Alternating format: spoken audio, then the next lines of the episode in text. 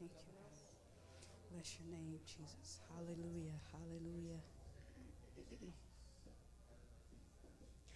Glory to your name, Father. Thank you, Jesus. Bless your name, God. You are holy and worthy, Father. Glory to your mighty name, Jesus. We honor you this morning, Lord God. Thank you, thank you, thank you for your grace and your mercy, Father. Thank you, Jesus. Thank you, Jesus, for the honor of your presence, Lord. Thank you, Father, for the privilege to gather together in your presence, God. Thank you, Lord, for the air that we breathe. Thank you, Father, for the privilege of feeling the movement of your Holy Spirit, Father. Thank you, Lord, for washing us and making us clean, Father, so that we can commune with you and we can be intimate with you, Lord. Thank you, Father, for preparing us so that we can enter into your presence and not be destroyed. Father, thank you. It is for your mercy that we are not consumed, Lord God. Great is your mercy every single day. Thank you, God, for brand new mercies every morning. We honor you and we bless your name, Lord God. Thank you, Father, for the mercies that you have bestowed upon us this morning. We have never seen, Father God. And thank you that tomorrow, should we live to see it, Father God, you will have a brand new gift of mercy for us, Father God. Thank you, Lord. There's just, there are no words, Father God, to express our hearts accurately towards you, Lord. We don't have the words, Father, but we offer our heart, Lord God. We offer our spirits humble, broken, and contrite, Lord God. We offer our hearts to you. We thank you, Lord. Thank you, thank you, thank you, thank you, God. Thank you, Jesus. We are grateful. Lord, if we can't say anything else, we can say thank you. We can't name all the things that you have done for us just this morning, God, but we say thank you for each and every one. We don't take any of it for granted, Father. Thank you for the activity of our limbs, God. If all we can do is blink our eyes, Lord, we are grateful, Father. Thank you, Lord, for clean air. Thank you for clean water to, to bathe in, Lord God. Thank you, Father, that even in our limited things, Lord God, the things that we are limited in, Lord, the things that we may need more of, even in our lack, Father, we say thank you because you are yet and still our provider. Lord God, there is no lack in you, Father, and you will always provide everything that we need, Lord God. Thank you, Father, for even giving us some of the things that we want. And thank you for knowing, Lord God, better than we do what we need for ourselves, Father God. Thank you that you know better, that you are full of wisdom, God. You are wisdom personified, even though you are not a person. You are not a man that you should lie, Father God. So we honor you and we bless you and we welcome you in this space, Lord God. Thank you for welcoming us into your space, Father. You were already here, but you have welcomed us and allowed us into your space, Father God, and we don't take it lightly. We don't take it for granted that the God of the universe, the God that the universe answers to, Father God, has welcomed us into your space, Lord God. We honor this time in this space in your presence, Father God, and we say thank you. Thank you, Lord. Thank you, Jesus. Thank you, God. Thank you, thank you, thank you, thank you, thank you. Good morning, everybody. Good morning. Good morning. Thank you, Jesus. You know, I like to encourage people. I feel like that's a thing that God has given me to do, to be of encouragement. So this week, when I was trying to think, how can I encourage people, right? To be completely honest, I can come up with, anything. And you would think that with the way that things are going in the world, that you can think of a million things to encourage people about, right? Because you can look and see all the different things that everybody is going through. But to be completely honest, there is nothing I can say. And that's not because I'm hopeless. It's just because what better to give you than the word that will last? What better to give you than the word that will stand after we get off of this platform, after we're not live anymore, after we leave this earth? So I'm going to give you the word that will that will stand. And that's the word of God. Psalm 71 verses 5 and 6 says, For you are my hope, O Lord God. You are my trust and the source of my confidence from my youth. Upon you have I relied and been sustained from my birth. You are he who took me from my mother's womb, and you have been my benefactor from that day. My praise is continually of you. So please take that with you. He is our trust. He is our hope. Yes, we can hope in Him and we can trust Him, but He is our trust. He is our hope. He is our whatever it is, fill in the blank with whatever it is that you need. He is that. And you are more than welcome to it. Both this morning, take it with you. Take it with you. I was hearing yesterday, somebody was talking about Elkanah and his wife, how she was um, praying, but silently to herself. Nobody could hear her. And they thought that she was drunk because she was praying so intently in church. And the whole point was that what she did in the house changed what happened outside of the house. She was waiting for a child. So I'm just saying that to encourage you that what you do in here matters because it affects what happens out there. So feel free, feel free to engage because you are welcome and he is waiting. He's waiting to engage with you and he's waiting to change what happens for you because that's where you're going to need it the most. That's where you're going to need it the most. Thank you, Lord.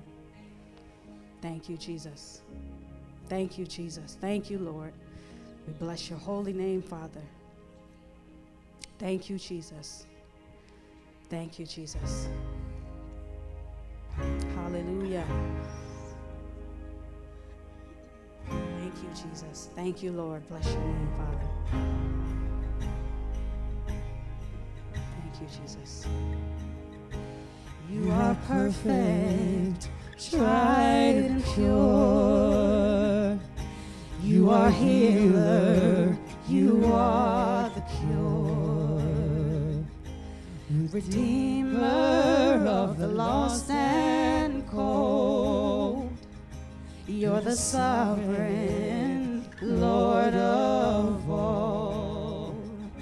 You're creator of earth and stone. You're the maker of flesh and bone. You're Jehovah, all powerful. Your freedom worth fighting for. Come what may, you're worthy of glory. Come what may, you're worthy of praise. All we are is glory's reflection. We'll bless your name. We'll bless your name. We'll bless your name. We'll bless your name. Your kindness unmatchable. There's grace for guilt, there's grace for all. You are light for the path unknown.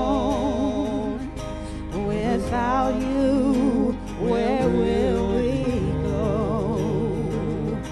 You're the way, an open door to the heaven from earth below.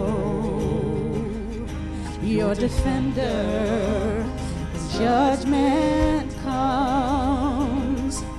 we're protected by your blood. Come what may, you're worthy of glory. Come what may, you're worthy of praise. All we are is glory's reflection. We'll bless your name. We'll bless your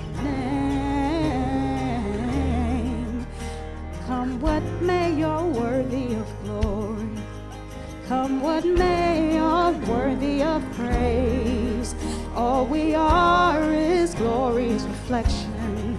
We'll bless your name. We'll bless your name. We'll bless your name. We'll bless your name.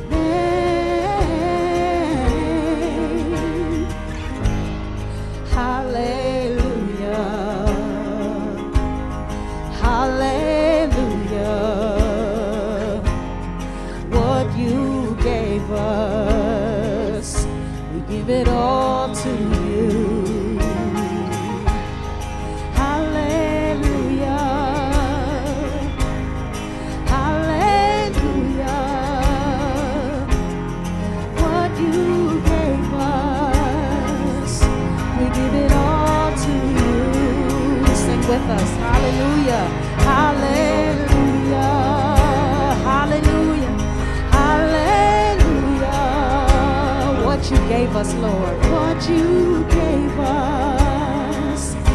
We give it all to you. We give it all to you, Lord. We give it all to you. Hallelujah.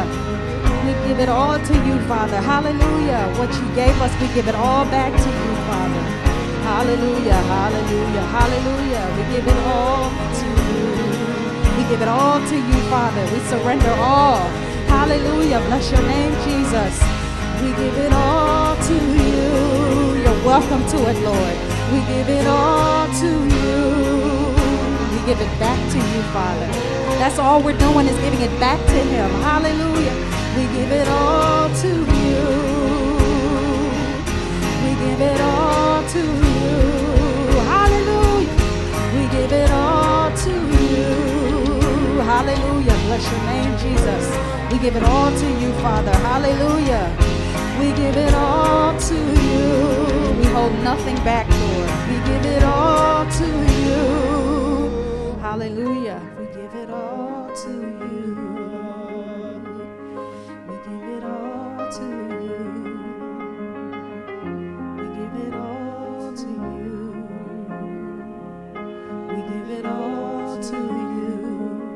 Let's just give it all to Him. Just give it to Him. Let that be your heart song today. We just give it all to you. We give it all to you. Hallelujah. We give it all to you, Lord. We give it all to you. You say it until you believe it. You say it until you feel it. It's okay if you don't feel it yet. You say it until. That's what surrender is. Hallelujah. We give it all to you.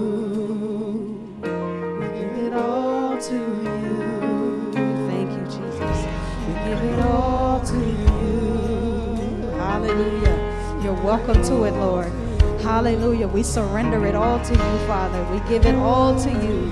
Thank you, Jesus. Thank you, Lord. We give it all to you, Lord. Hallelujah.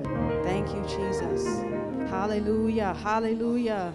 Glory to your name, Jesus. We bring a sacrifice of praise this morning, God. Hallelujah. Glory to your name, Jesus. Thank you, Father. Hallelujah, hallelujah, hallelujah. Lift your voice this morning. Hallelujah. Glory to your mighty name, Father. We honor you and we bless your name, Jesus. Glory, glory, glory to your name, Jesus. Hallelujah. Thank you, Father.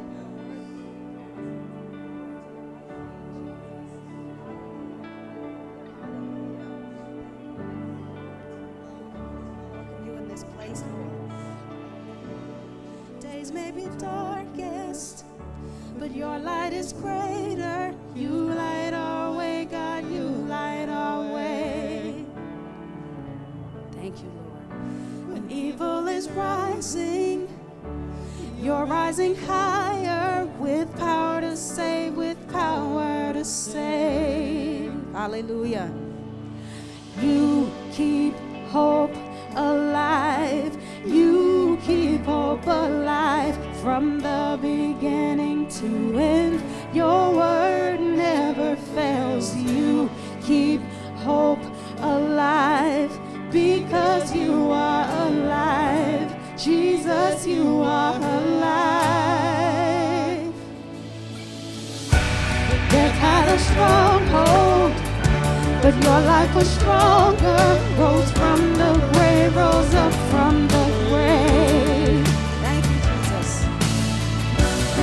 evil is rising, you're rising higher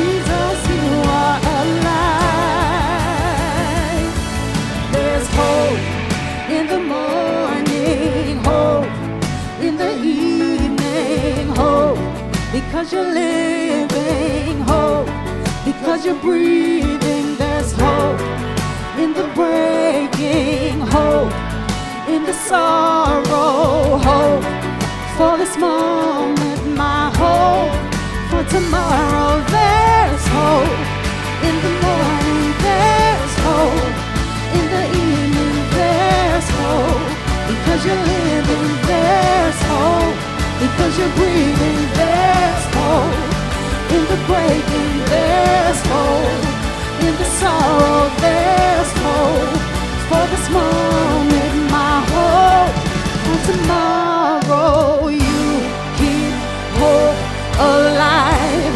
You keep hope alive from the beginning to end. Your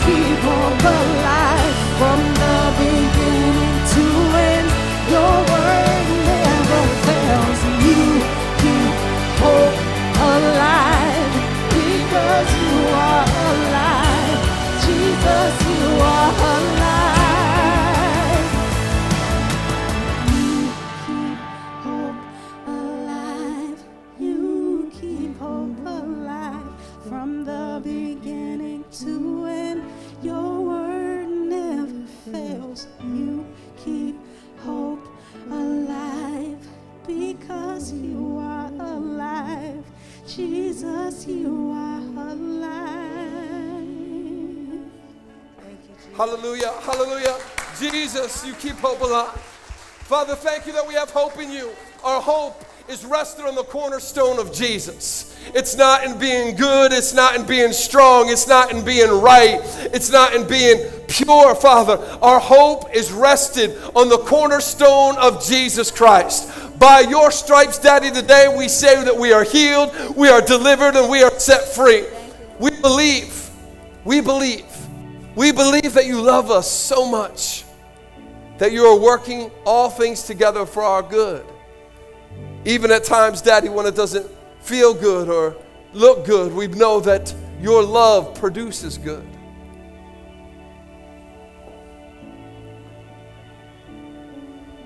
Father, today we stand here with breath in our lungs, which is a beautiful opportunity to praise you. Your word says, Let everything that has breath praise your name. Today we've come to praise you. Today we've come to glorify your name, Jesus. Jesus, Jesus, Jesus, Jesus, Jesus, Jesus, Jesus, Jesus, Jesus, Jesus. King of kings, Lord of lords, we've come to praise you. We stand in all of you. We pray for those, Lord God, who lost so much yesterday in the mass shooting in Detroit. We prayed for the peace that passes all understanding to invade that community, to invade parents and friends and neighbors and loved ones in the name of Jesus, for those who are hurt and injured to find health. Father, we pray for those who are wounded and, and sad and separated in the war in Ukraine. We're believing, Lord God, that your love surpasses boundaries, Lord God, and barricades and, and, and, and bombs, Lord God, that your love can transpire and transcend, Lord God. And Daddy, we know that if you can do all those things, there's nothing in this room you can't do. There's not a healing you can't perform, a reconciliation of relationships you can't mend. There, there's, there, there, there's not a, a, a loss that you can't actually help someone be found. Jesus, come and do what only you can do. Holy Spirit, we give you room today. We give you room. We cast out fear, doubt, depression, anxiety, stress. We rest in who you are. Jesus, your word says, Come to me, all who are weary and heavy laden, and I will give you rest. Breathe rest, breathe rest, breathe rest. In this stress filled world, breathe rest. In this foot on the gas pedal, push to the floor culture, breathe rest. In the name of Jesus Christ, we pray. We trust in your name and nothing else. In Jesus' name. And together in faith, we say, Amen and amen. Come on, can we give God just a shout of praise, some glory for who He is? Come on, let your breath be glorifying to our King. Daddy, we love you today. Jesus, thank you. Hallelujah. Love it, love it, love it, love it, love it. I'm so glad to see you today. Welcome to Connect Church. We're so glad to have you in the house today. There's something powerful and personal. I missed being in the house last week. I actually didn't miss being here, I was here. But I missed you being here last week. And we still do have some team members who are under uh, the weather. And so we want to ask you to keep praying for that. And there are just some people that are uh, on team that are still. Uh, still sick, and so we're asking for you to continue to pray for that and pray for others, obviously, um, as this craziness continues in our culture. I know in one area everyone thinks it's, you know, one if you listen to one source, it's all good and it's all over, and you listen to another source, the, the heavens are falling and hell is breaking forth. And this is all that I know is that my king is king of it all. My king is king of it all. And so that's what we've come to celebrate today. That's what we've come to, to do. And can I invite you to actually celebrate him today? Not just have a great church experience sing some really cool songs, but actually begin to just take a moment and worship Him. He's worthy of your attention and time today. He's worthy of it all. So I'm really glad that you're here today. Thank you from Pastor Danielle and I. Thank you for being here. Thank you for showing up today. Thank you for putting gas in your car at $9 billion a gallon to, to be here today. It matters. I want to just, can we give a shout out to everybody who's online today, too? To all of you guys who are online, no matter where you are, on vacation already or on spring break, maybe some of you. Uh, I know uh, th- there are uh, graduations going on, and some of you are still homesick. Hey, we love you. We're believing the same spirit that's in this room is with you because we're here and we're there and you're there. And the Bible says we're two touch anything in agreement. It's already being done by the Father. So we're believing for you so worship when we worship, pray when we pray, shout me down from your living room. It's all good. I'm excited uh, to have you guys here. Well, church, the truth is we believe that church is a family, not just an event, a family time. So why don't you just take a few moments before you're being seated and give somebody next to you uh, a, a, high five, or if they have a mask on, an air high five. Just respect each other, but just say hi. Greet somebody in the name of Jesus.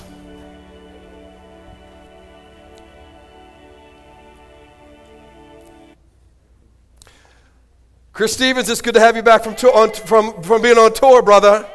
Woo! It is good to have him back. For some of you who may not know, uh, Chris tours with John Legend, and so we, we, uh, we, we, we don't lose Chris for, for months on time. We invest him. Somebody say amen. We, we invest him.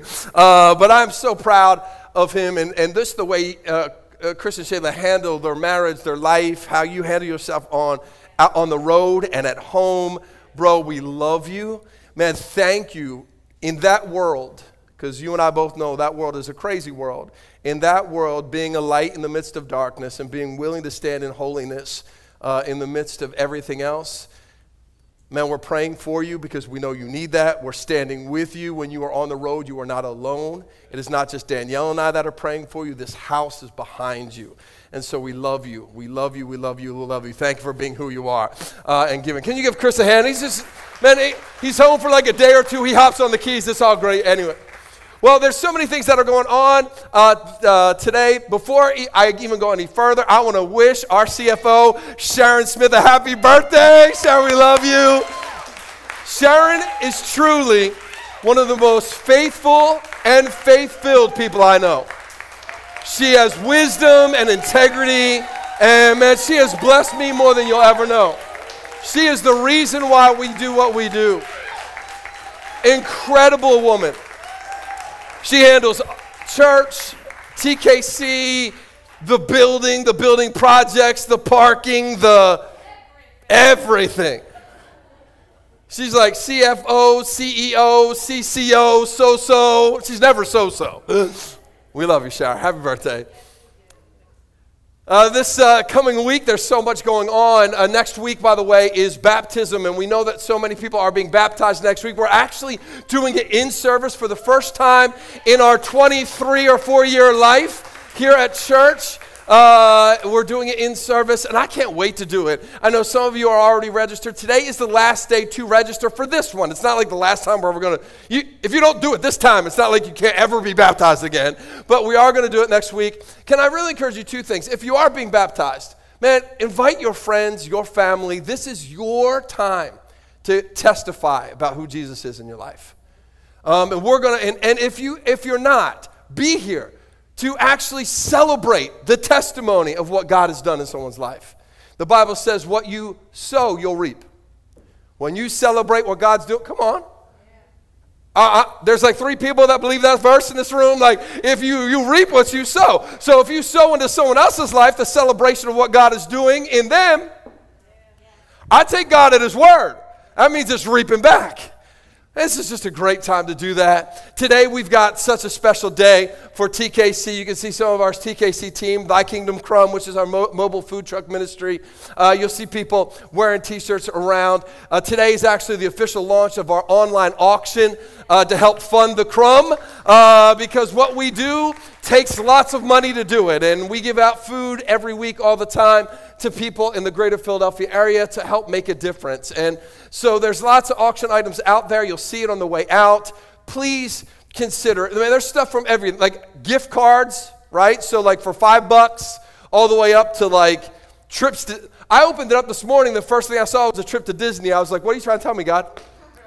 I was feeling the Holy Spirit this morning. Trip to Disney. Amen. Yes, Lord. I was feeling that. There's all sorts of things uh, on there uh, as well. So, uh, t- you know, hit a friend up. Let them know that it's out there. We don't expect this house to carry everything, but we do want to make uh, opportunities for people to sow into what God is doing in this area and helping people come into the tangible love of Jesus through amazing food.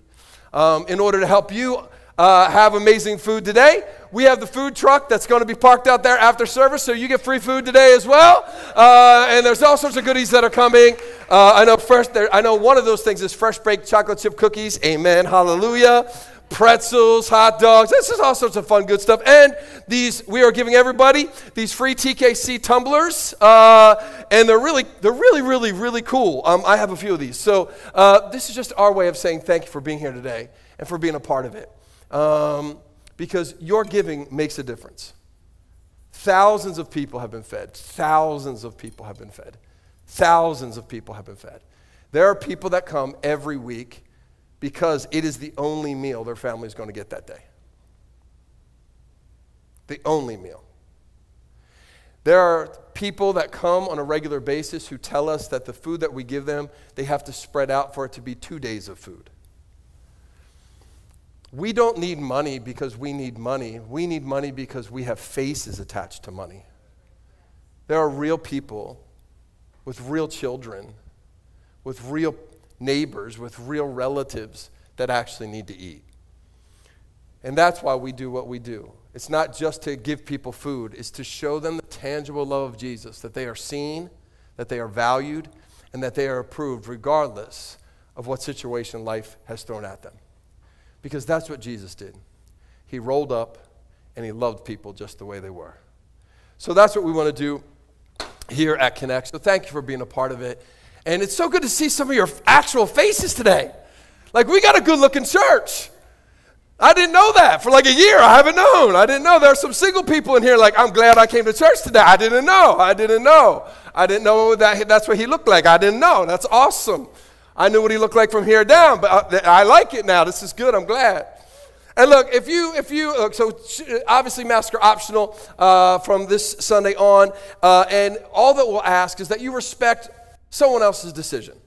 So uh, in, in all of that, the beautiful thing is we designed this room uh, for there to be all sorts of extra filtration and ionic cleansers and all this stuff. It's crazy what we put into this room so that we could actually come to this day to have this happen. We have live plants in here, not because Pastor John wants to water them every week, but because they help filter- filtration as well. And they look pretty, right?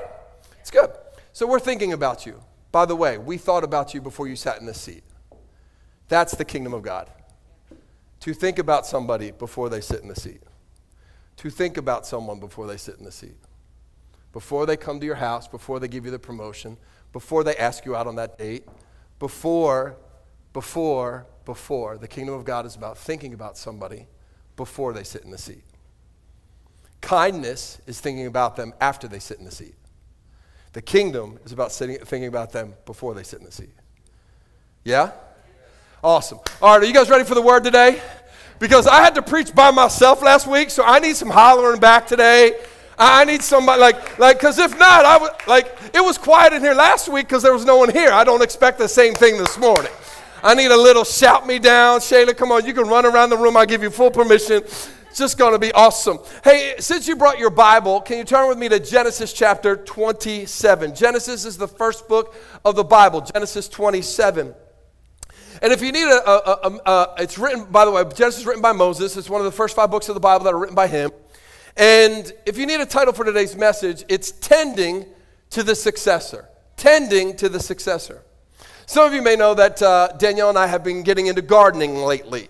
And um, since we've gotten into gardening, um, I, I, I realize, if you ever have gardened, you'll realize this as well, that there's a lot of work that goes into it.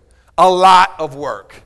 Like you're constantly thinking about watering and planting and weeding and feeding and making sure that drip lines get to where they go and, and everything is in the right place and everything is healthy. Man, it, sometimes it's exhausting just trying to get something to grow. Yet the truth is, which is really interesting to me, because I've been trying to worship, I've been telling Dad, I've been trying to worship while I garden. Worship. Because the very first thing, one of the very first things that God tells Adam in Genesis chapter 2, verse 15, is to tend to the garden. To actually tend to the thing that which he had given him to grow and to mature. To tend to the thing that would produce far beyond what he originally had received. Do you realize there's a lot that you've received in Jesus already? But that is not where it ends. The Bible talks us to work out our salvation. The Bible talks about growing and maturing in Jesus Christ. There, there, there, there's things that are planted in us that we then get to tend to so that it's meant to produce more than what we originally received. We see the same principle in our spiritual lives. This principle of tending to what God has given to you and I, to our successor. To tend to it so that it's essential, so that it could grow in health and wholeness and holiness, and to continually grow in intimacy with God.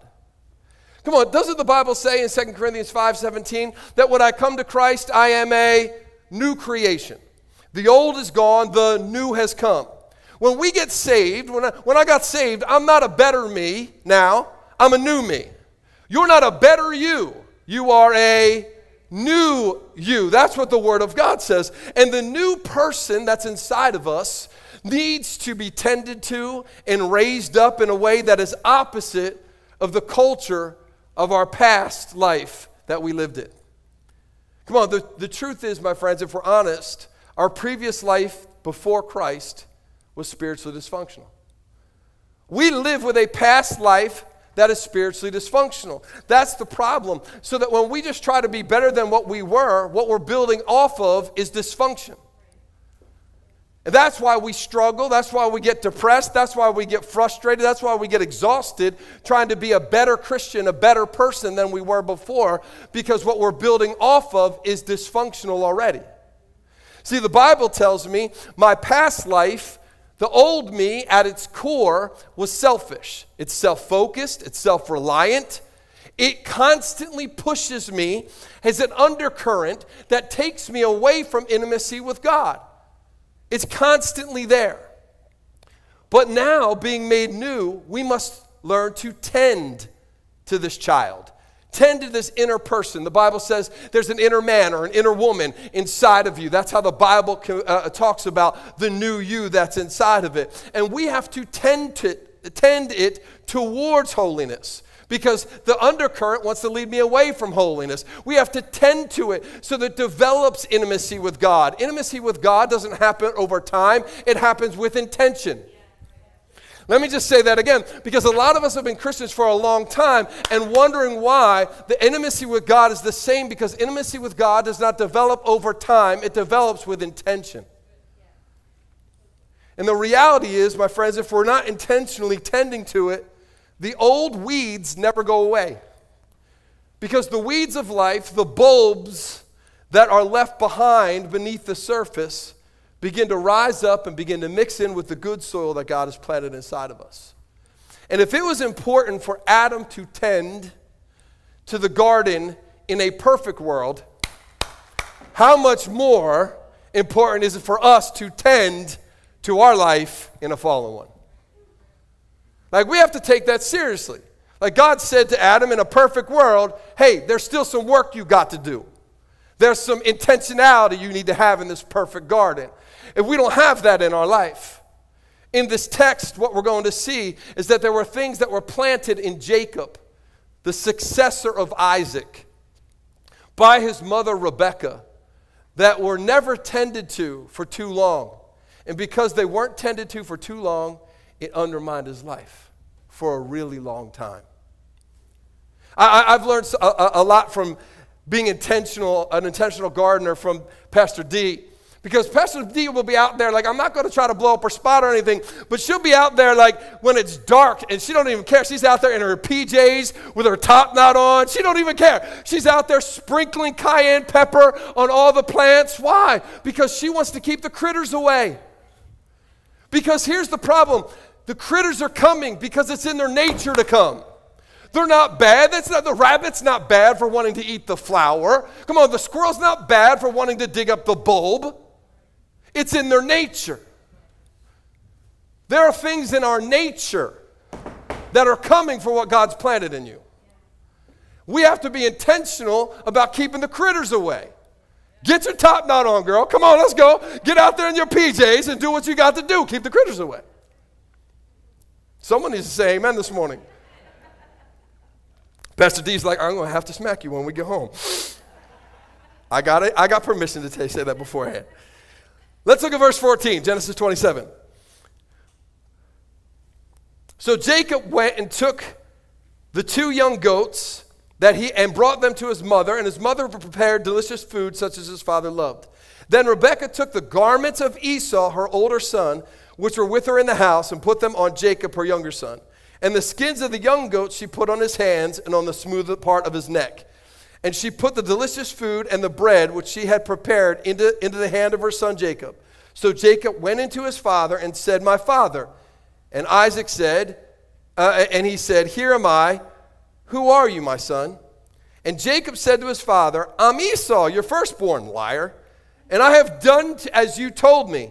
Now listen to this, underline this. Now sit up and eat of my game that your soul may bless me. I want to be blessed. Daddy, I've come to the room because I, I want to let you know I need to be blessed. Verse 27 says this So Isaac came, uh, so Jacob came near and kissed him, and Isaac smelled the smell of his garments, and he blessed him. Just so that we understand what's going on here. Isaac is the dad, he's about to die. Jacob is the second son, and in Jewish tradition, it's the first son that receives the inheritance and the blessing.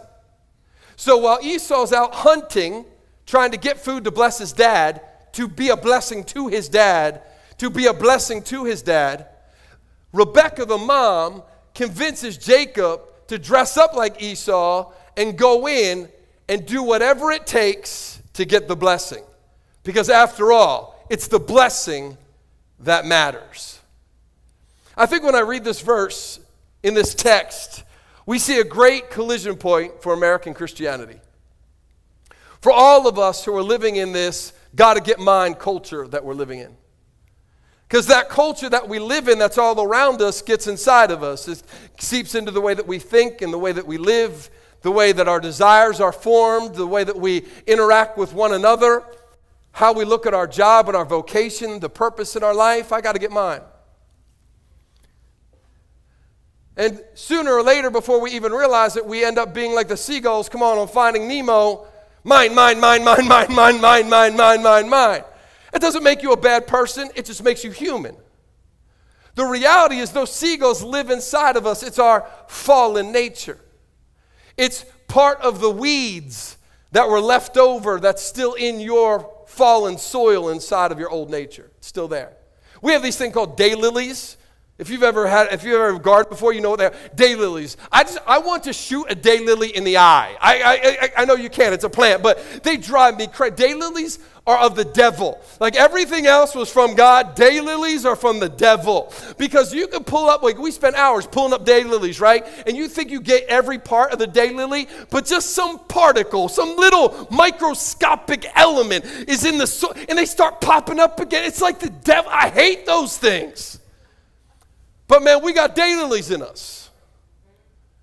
We think we got it the first time, and the devil's laughing because it just spread like wildfire. And then it shows up over here where they weren't before, and over there where they weren't before, and over there where they weren't before because we're not getting to the root of the real issue.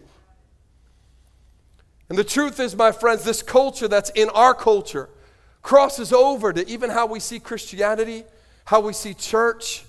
It begins to chip away at how we interact with the Father. I mean, in this text, we see great examples of the difference of what we've been talking about in church the difference between being a believer and a disciple. Believers, like Jacob at this point, tend to see their interaction with the Father as a means to receive the blessing. Why do I interact with God? Why do I come to church? Why do I do what He wants me to do? Because it's the means to receive the blessing. But disciples, on the other hand, see the interaction with the Father as a means to honor the one who is the blesser. How can I honor the blesser today? How can my worship honor the blesser? I may not know all the words, but how do I honor the blesser? I, this may not be my style of music. How do I honor the blesser? Man, when I came in today, how does my attitude honor the blesser? It's not about getting fruit from the gardener. It's about stewarding what blesses the gardener. And that may sound semantical, but at its core, if left undone, it's crippling. Come on, it's easy to see that both Rebecca and Jacob's goal in interacting with Isaac the father was to make sure that they received not just a blessing, but the blessing that they desired. And do you know what this plants inside of them? What Rebecca plants inside of Jacob is this an ends that justifies the means mentality. An ends, well, I mean, the ends justify the means. It doesn't really matter how I get the blessing, just so I get it. By the way, can I just say that that mentality doesn't need any help getting inside of us in our world? It's already well established in all of us right now. Ends justify the means. Doesn't really matter. Ends justify the means. I know it, I remember so many conversations in college with guys and even with myself, if I'm being honest, about like, what does it matter if I turn in a paper someone else wrote for me? What does it matter? What does it matter if I use, if someone who took the class last year gives me the answers to the test? It's the teacher's fault for not changing the test. What does it matter? Oh, you are holy. I understand. What does it matter? It's not hurting anybody else. After all, I have to stay eligible because I'm here to play football ends justify the means. That may not be your ends that justifies the means story, but it's in you because you're human. And it's not just in the human nature that you've experienced, it's in the religious world you've lived in as well. This ends that justifies the means. We can see it all the way back in the time of Jesus in John chapter 2. Do you remember when he goes in and we all, we all love the story because he flips over the tables and he like he gets rid of the money changers with a whip and he's like, "Yeah, that's Jesus." Right? It's like, that's like the man Jesus. We love to tell that story. But I mean, the truth is that, I mean, these were pious people, they were the religious crowd. I mean, what does it matter that they were selling blemished animals? I mean, after all, they were trying to make money to help the temple do all the good things that the temple did. And I mean, after all, the people still were able to make their sacrifices. What's the big deal? Ends justify the means. But Jesus responds differently. Do you know why he responds differently? Because it wasn't holy. Because what they were doing was not holy. Holiness is the ends and the means. Holiness is the only standard. Holiness is the ends and the means. So when you say, does the ends justify the means? I don't know. It starts with holiness and it ends with holiness. So is your thought holy? Is your action holy? Is your praise holy? Did you come to church with the right attitude that's holy? See, this is what we're talking about in this moment. The truth is, my friends, we can look at Rebecca and how her interaction with Jacob planted inside of him this ends that justifies the means mentality. That when it came to intimacy with the Father, it was about being blessed rather than being holy. It was about being blessed by his dad rather than being the blesser of his dad. Believer, disciple. Believer, disciple. This is part of our issue that's in us. Here's what I know our soul will use whatever methodology it used the first time to get the breakthrough that we got, it will keep using that methodology to get more breakthroughs. Whatever methodology you get, our look, our soul has one pickup line. That's it.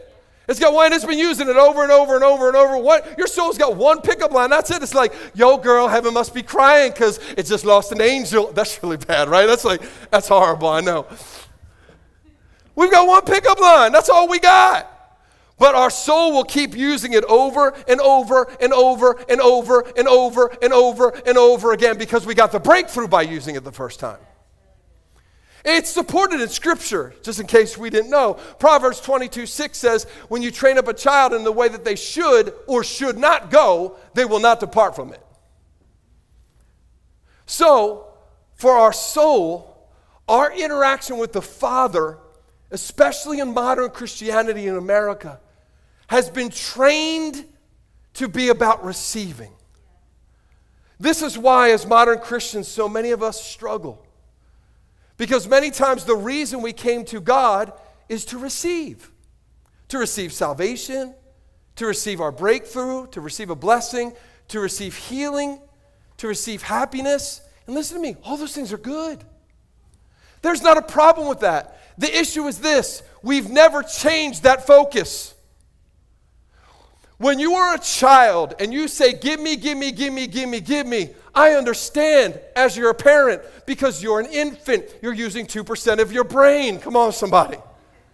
Right? That's why to try to explain to a child all the reasons why they can't have a cookie before dinner is useless. Because they, gimme, gimme, gimme, gimme, gimme. It may be frustrating, but I understand it. But when they are 38 and they are still saying, gimme, get, Gimme, gimme, gimme, gimme, gimme, gimme, gimme, gimme, gimme. Why should they change the methodology when the methodology has always gotten them what they want? That's why we expect people to change over time, but that why would they change their relationship with you when they're moaning, when they're whining, when they're complaining, when they're threatening, when their guilt, when their shame has always worked to get them what they wanted from you. We just want to believe we're not that kind of people. But that's the daylily that's in you. It's there. We just never change the focus. To be what Jesus says in Acts 20 35, it's better to give than to receive. To be what Peter says in 1 Peter 1 16, be holy as God is holy. That's the standard, the ends and the means. The problem is, my friends, we've trained our souls to be receivers, and we look for arenas which can help us keep receiving. So when this church doesn't help you keep receive, you'll find another one. When this relationship isn't giving you what you want, come on, using the same methodology you had, you'll go find another relationship that will help you to receive because we've trained our souls to be receivers. And when we don't find it, we look to create ways to become receivers. So we look at the word and say, How can the word tell me how I can become a receiver? Pastor, teach me how to pray to get what I want. We look at worship and church and giving and serving and changing as methodologies to be blessed rather than our means to be holy as a way to reflect back to our Father, to not be blessed, but to be the blesser back to Daddy. My friends, if you study Jacob at all, is this too heavy today? I'm just look, I'm, I'm telling you what's inside of me, so maybe it's inside of you too. Maybe not, but maybe uh, you got a friend. Somebody, anybody have a friend that you can a friend? If, if the friend's sitting next to you, don't elbow them right now. If you got a friend, it's all right. This is what I know that when you study Jacob, you see this thing pop up in him again and again and again and again and again. Why should it change? It worked for him the first time. Not only does it not change in him, but he looks for relationships that are just like him. Why are all the people in your life just like you? Because we look for people just like us. He actually finds a wife called Rachel. It's living in her. He's so excited to find somebody just like him. The Bible says in Genesis 31 that she's they decide to leave her dad's house and he has household idols, family idols that are there. She thinks are valuable, so she takes them. She takes from her dad. She leaves. The dad hunts her down, comes down, comes is coming to find the idols. So this is what she does. She takes them, puts them in a saddlebag and sits on them. So that when the dad comes in the tent to looking for what she took from him, this is what she says. Oh, dad, I can't stand up. It's my time of the month. Oh, and the cycle of manipulation is reinforced and reinforced and reinforced. The cycle of blessing over holiness, receiving over honor. Dads, can I just speak to you just for a moment? Dads, what lives in you will run in your family. Dads, as a spiritual house, as a spiritual man of the house, what lives in you will run in the family. That's why we can't allow these things. We have to intentionally get rid of the critters. See, because discipleship, my friends, is about seeing the interaction with the Father as a means to honor the one who is the blesser. But to do this, we must learn to trust the love of the Father towards us. And if you want to know the heartbeat of this message, it's right here. Right here. Because the core issue for Jacob, the core issue for Rachel, the core issue for Rebecca, maybe the core issue for us, is that they didn't really trust that the Father loved them enough to bless them anyway. Let's just be down, let's just get, let's get down to the reality of it all. They didn't trust that the Father loved them enough to bless them. If Rebecca simply would have stopped for a moment and reminded Isaac of the word of God that God gave over her son Jacob, that the older brother would serve the younger brother, if she just would have reminded him that the, the second son had purchased the birthright from the first son. Come on, somebody. The second Adam purchased our birthright from the first Adam. If she just would have taken time to remind Isaac of those two truths, it would have been a holy moment. But instead, but instead, she wanted to make sure that the promise came to pass because she didn't trust the love of the Father. And then we see that same thing in her successor who manipulates and dresses up. He's willing to smell like a goat to receive what he wanted from the Father because he didn't trust the love of the Father towards him. He didn't think that his Father would do what the Heavenly Father said was right to do. Come on, can you imagine putting on dead goat skin just to make sure you got what you wanted? Do you know how bad that would smell? But if we're honest, if we're honest, how often have we put on skin that was not authentically ours just to try to persuade someone of our value, to fit into the crowd, because we were afraid they were not going to give us what we hoped that they would give us? We do this with God. We put on special kinds of prayer. We put on worship, we'll put on serving, we'll put on tithing. It's not authentic to who we are, but we believe down deep inside it will get us what we were hoping for. Do you know what's interesting about the goat, by the way? The goat is actually a very special offering to God. It's actually part of Yom Kippur, the Day of Atonement, where, where, the, where the blood sacrifice cleanses the entire nation, not just a person, a nation. And the goat offered up to God actually changes the relationship of the offerer and God and, and God. But the thing about the goat, the thing about the goat is that the goat must be unblemished. That means the moment that Jacob put on the goat, because he was doing it out of manipulation and deceit, the offering was nullified because it was blemished. We can do the right thing from the wrong place, trying to appear as something we're not and wondering why nothing is changing. Because the only goat acceptable to God is the unblemished sacrifice of Jesus Christ. That's it.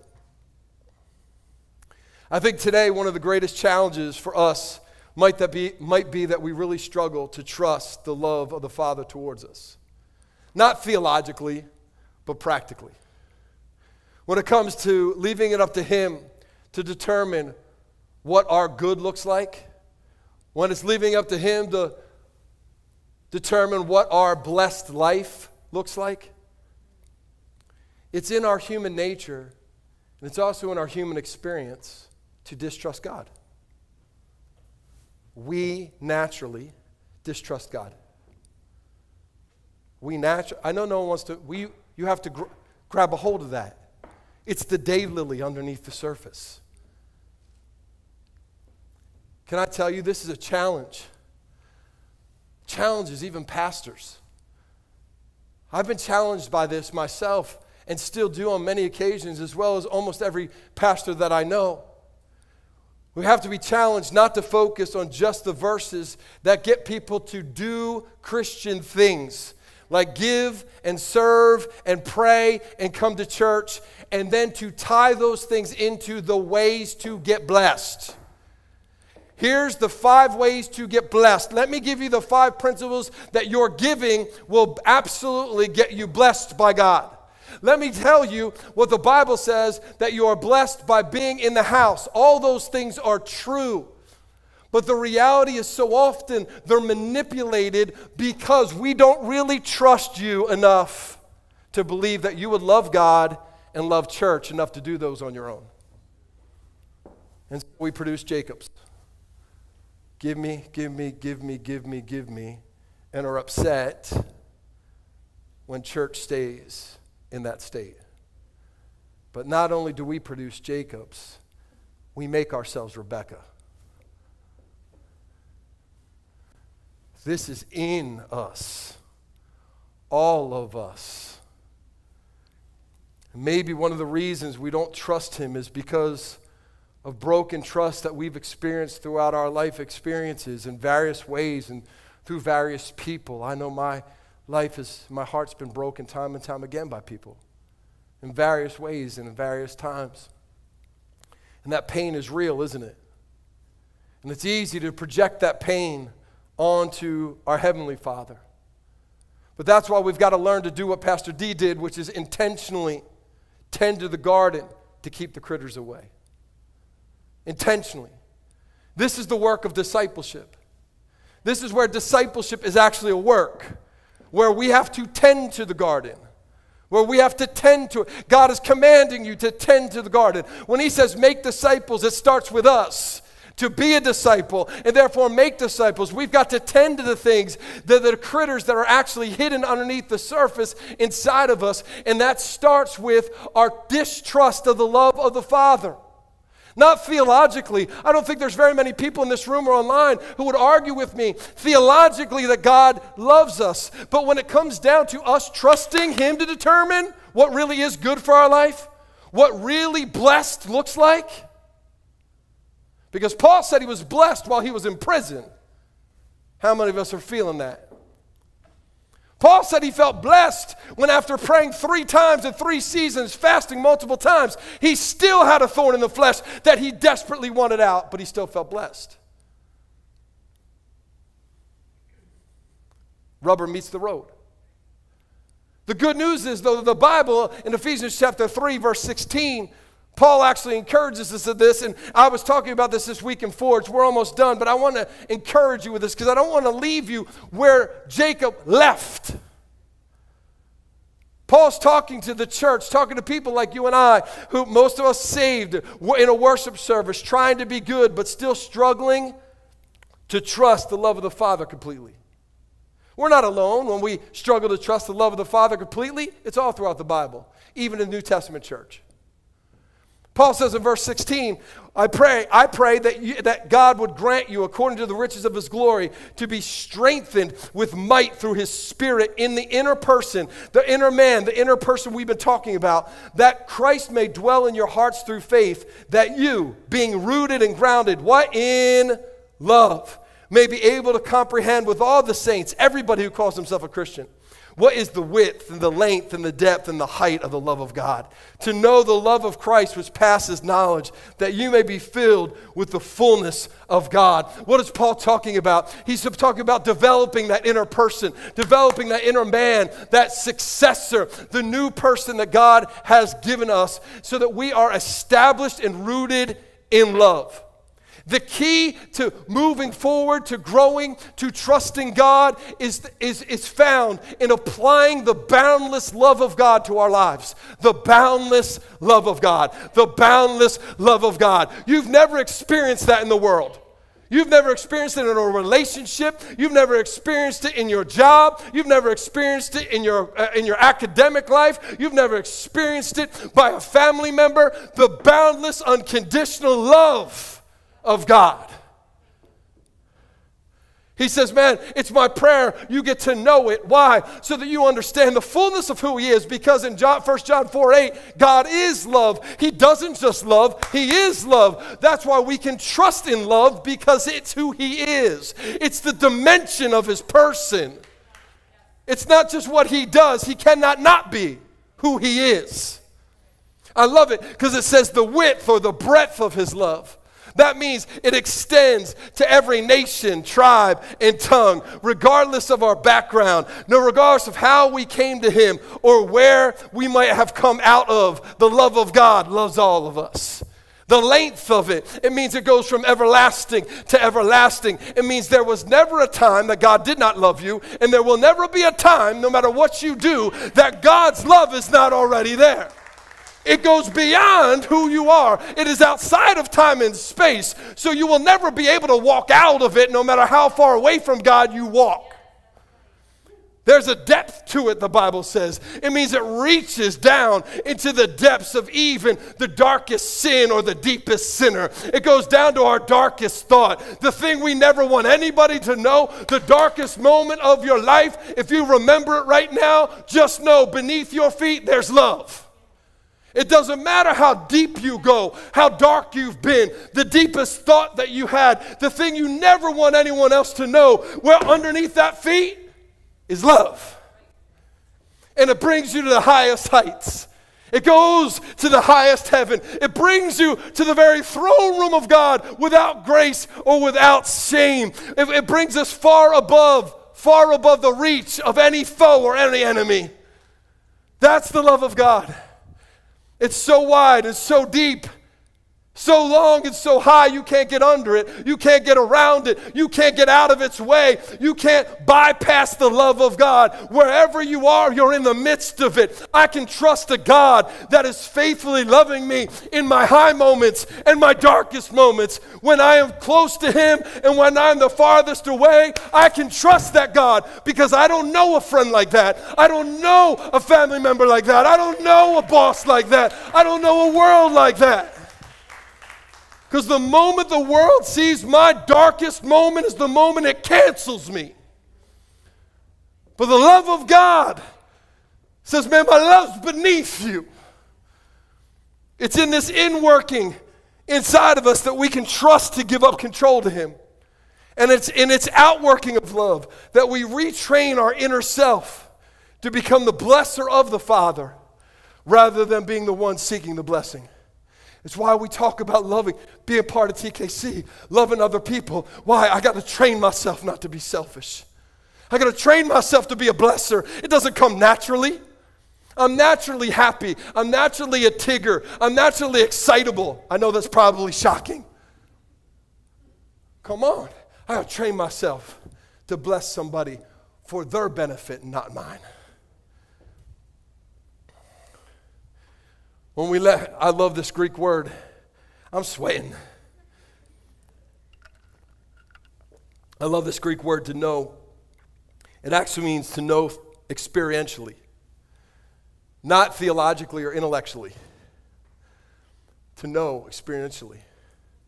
When we allow the love of God to reach all of our sins and every part of our broken soul, to cover every time of our collapse, to reach down into our darkest thoughts and ugliest desires, and allow it to raise us up to the throne room of God without guilt or shame, then and only then will we begin to know and experience the love of God that we can trust. I'm learning this from her. Many of you know um, a few months ago we lost our dog Louie. Was part of our family for 12 and a half years. And Danielle misses her opportunity to love him. I miss the way he loved me. She misses her opportunity to love him. And I'm like, God, that's how I need to be with you. Because, God, you're like Louie. You'll always love me. You're always happy. The moment I turn my attention to you, you come running towards me. You wait patiently at the door for me to come to your house, and the moment I come in, it's like I've never been gone. You're like Louie, but God, help me to be like Danielle, who misses the opportunity to love you. That's what disciples are. Do you know what the amazing thing about Isaac was, the father? That his blessing was irrevocable. Regardless of the intent of the receiver was not being holy. That's how God's love is towards us. He blesses us even when our eyes are set on our own benefit. That's how much He loves you. He loves us that way because I think He trusts that that will change our trust in His love. He's like, man, I know, I know they're all messed up. I'm still going to bless them. Hopefully, when they see that I blessed them, even though they were smelling like goat, even though they put on the hair and deceived me, even though they tried to manipulate, because I knew what they were saying wasn't true. God, if you get me out of this mess, I'll stop doing this. And he was like, No, I know you ain't gonna do it because I've seen you like three months from now do the same thing that you're saying you ain't gonna do right now. But I'm still gonna bless you because that's how I am. Hopefully, they'll see and trust me. Do you know when Jacob's life changes? This is what it takes for Jacob's life to change. The Bible tells us in Genesis 32, we're going to close. Genesis 32, the Bible says Jacob's past catches up to him. Esau finds him. And he is scared silly. So he turns to what got him out of all those problems all the time manipulation. And he just starts sending Esau camels and sheep and clothes and riches, and nothing changes. And nothing changes, and nothing changes, and nothing changes. So he freaks out and he runs and he hides. He takes his family and he hides them all, and he's scared beyond measure. And in this moment of fear, in the moment when manipulation no longer works, in the moment of him hiding, Jesus shows up. Many of you may be familiar with the story where the Bible says an angel of the Lord shows up and he wrestles with Jacob. That angel of the Lord is Jesus. How do I know? Because just a few verses later, he names that place Peniel, which actually means I've seen God face to face and lived. He finally starts to wrestle with God in the midst of his despair, in the midst of when everything else he's done before didn't work. And do you know what happens? Pain. Pain. You'd think finally, when he got a hold of God, everything would be great. Do you know what God did? Dislocated his hip. pain. I know about you, but does it feel like blessing to me? Does it feel like for the good? Oh, I got a bad, I got to get a hip replacement now. Dislocates his hip, pain. But what I love is this. In the midst of his fear, in the midst of his brokenness, in the midst of his pain, he clings onto Jesus and won't let go until he changes him. Until he changes him. And in the moment, Jesus changes his name. He changes his old self. He said, Jacob, you're no longer going to call yourself Jacob because that's not who you are. You're no longer going to be a deceiver. You're now going to be Israel, the Prince of God. I need you to see yourself differently, speak about yourself differently, act differently because princes don't do what you've been doing. Royalty doesn't act the way that you've been acting. A kingdom, a king's kid does not respond with manipulation the way you've been manipulating. That's not how it's going to be. I think, my friends, sometimes it takes facing our past, breaking the cycle of manipulation, fearing it's all going to collapse on us, and going through some pain so that we begin to cling to Jesus until He changes us, and then that's enough. And then that's enough. And then that's enough. Do you know what the Bible says? The Bible says he walked with a limp the rest of his days. Do you know why I believe that is? Because God was saying, You can't disguise yourself anymore, boy. I know that walk from a mile away. You'll never be able to disguise yourself anymore. You can't go back to the way you used to be because I'm calling you something differently. I'm naming you something differently. I'm calling you into something differently. You'll never be able to go back to the way you were. My friends, I want to I, I, I, I want to I want to encourage you that clinging to Jesus made all the difference. I want to remind you the manipulation didn't work. The bribes fell short. The deception was uncovered. And the only thing that mattered and made a difference was him clinging to the love of Jesus. May I suggest this? May I suggest we need the limp more than the blessing? Let me, let me, let me ask you to meditate on that we need the limp way more than the blessing. Because when you got the limp, you can't go back to the way you were. The love of the Father will always bless you. The question is not whether God loves you enough to bless you. The question is do we love God enough to live our life to bless Him?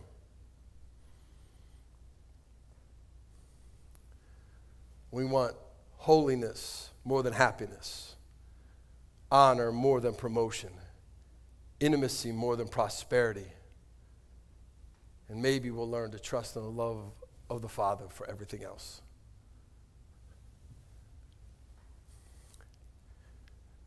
They struggled because they did not trust the love of the Father towards them. May that be something shattered in our church may be shattered in our life, might be shattered in America, may be shattered in American Christianity. Because, my friends, when the labor pains come and they get greater, that ends that justifies the means mentality, if it's not dealt with now, will come screaming back to get out of the pain, to fit in to not be canceled by our culture, to not be labeled a hater, a phobic, an outsider. Let's see, when my walk is changed, I can't disguise myself anymore. I cling to Jesus. I let His love determine what blessing and what goodness looks like in the land of this living.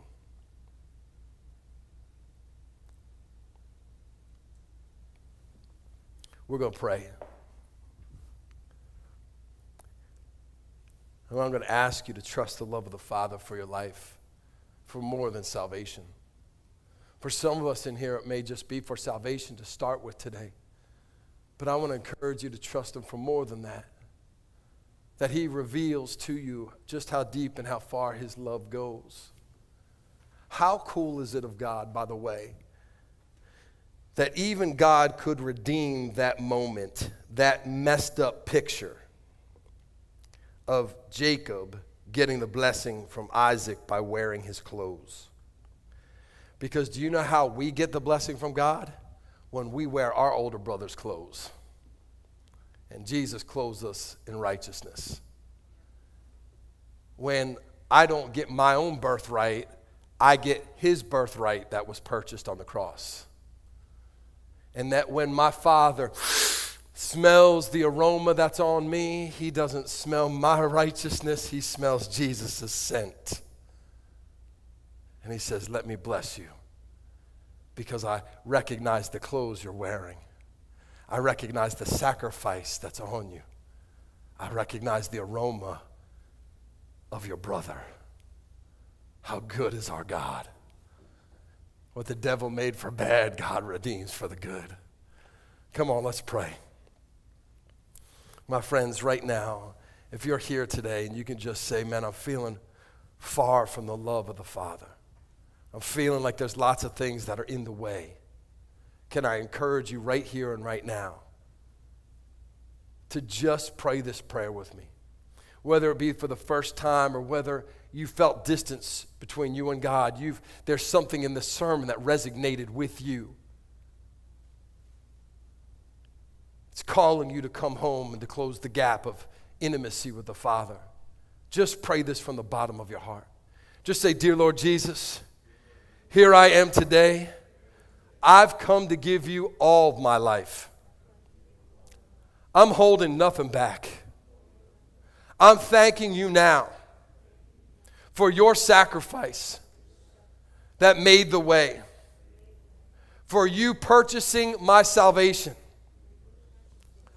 on the cross for you loving me when I was so unlovable. I'm asking you, Jesus, to be the full Lord and the full Savior of my life. Father, help me to trust you, to trust in your love towards me. My life I give to you. I want to bless you with all I've got. In Jesus' name, amen and amen. Come on, can we give God a hand just for being willing to love us the way that we are? Woo! Hey, church, I'm so glad you prayed that prayer. Look, if that's you, maybe for your first time, or you've just felt like you've coming back to Jesus today, we've got some books we'd love to give you. Uh, Pastor Rick is right over here. He's only going to be here for a few moments because he's going to be out at the TKC uh, tables out there um, with near the food. Pastor Rick's going to be by the food. I get it. That's a good man right there. Be by the food. Um, but these are books that uh, for the adult, the surprise of your life, and for uh, teens and tweens, uh, letters to Gen Zers, that just help you understand the decisions that you've made. If you're online today and you made that decision, can I encourage you? Just go to the link that's there. We'd love to send these to you for free as well. And if you have a friend or a neighbor or a teenager in your life who's struggling to understand the things of God, pick these books up. Strategically and intentionally plant it in their life. Whatever we sow, we will reap. When you sow in faith, you reap in faith. That's what the Bible says. Well, guys, I'm really thankful that you're here. I'm going, we have one last thing to do before we go out and get some food and get some munchies and grab a tumbler. Can you guys welcome Sharon to the stage real quick? Sharon's going to help us in our giving today. Morning. So my name is Sharon. I'm going to encourage us in giving this morning. There are there's a couple ways you can give. There's envelopes throughout the room that you can place in the gold kiosks on your way out. There's a QVR code. If you take an up close picture of it, it'll take you to the place, the page you need. Uh, or there's you can also just give online as well. And in light of everything Pastor Kyle spoke about this morning, particularly Trust the love of the Father to bless you. Trust the love of the Father to provide for you. For in case there's anyone in here who might be holding back the tithe, the full tithe, or maybe even holding back on offering because they're afraid that they're not good they it's you know that they're not going to be provided for. I just encourage you. Trust in God. Trust the word. When you hear uh, verses like Proverbs 3 9, honor the Lord with your wealth, with the first fruit of your crops, and your barns will be filled to overflowing. Trust that. It's true, it's in the word. So I just encourage you with that this morning, and I'll, I'll pray. Hallelujah, Lord. What you gave us, we give it all to you, Lord. You are worthy to be trusted, and we thank you, and we love you this morning. Amen. Okay.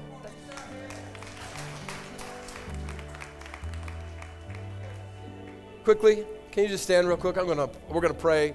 Gonna pray a blessing on you, over you.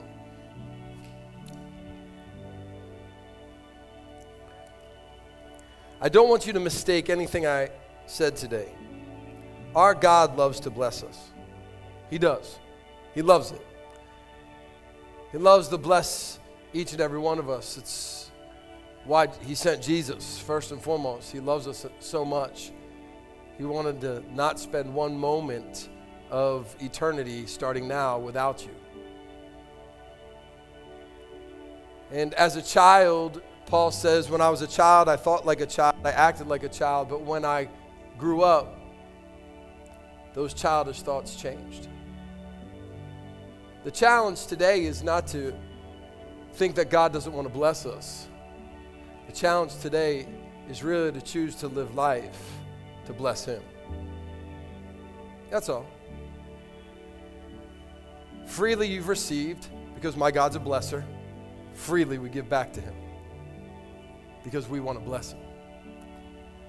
Not because it'll make us better or more mature or position us for breakthrough or convince God we deserve to be healed or to get a boyfriend or a husband or a better marriage, but simply because, God, I want you to know I love you and all that I've got is yours.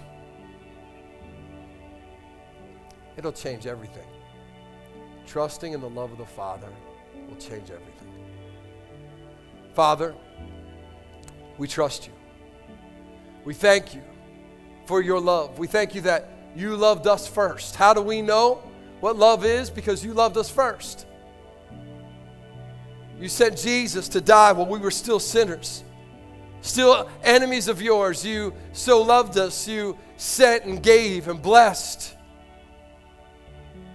I thank you that your love is real and deep, that it's wide. It's wide, it includes every person, every nation, every tribe, every tongue. It, it's long, it lasts throughout eternity. There will never be a time when you stop loving us. I thank you that it's deep, God, that it's deeper than the deepest ugly me that can be. And your love is so high it helps me above the hurdles, the obstacles, the foes of life, and even into the throne room of the King. Now, Daddy, I pray that that love may be experienced in real life, in real ways, in real people this week. That we may take that love and love you back with it a hundredfold. May the grace of the Lord God Almighty the power of His Holy Spirit. The fellowship of walking with His Son go with us now and forevermore. In the name of Jesus Christ. Amen and amen. Amen. Amen. God bless you, church. I love you. Hey, stop at TKC Truck for food, chips, co- cookies, tumblers. Uh, check out the online uh, auction. Tell your friends about it. It really will help us out. I can't wait to see you next week. God bless you guys. Change this world. Amen.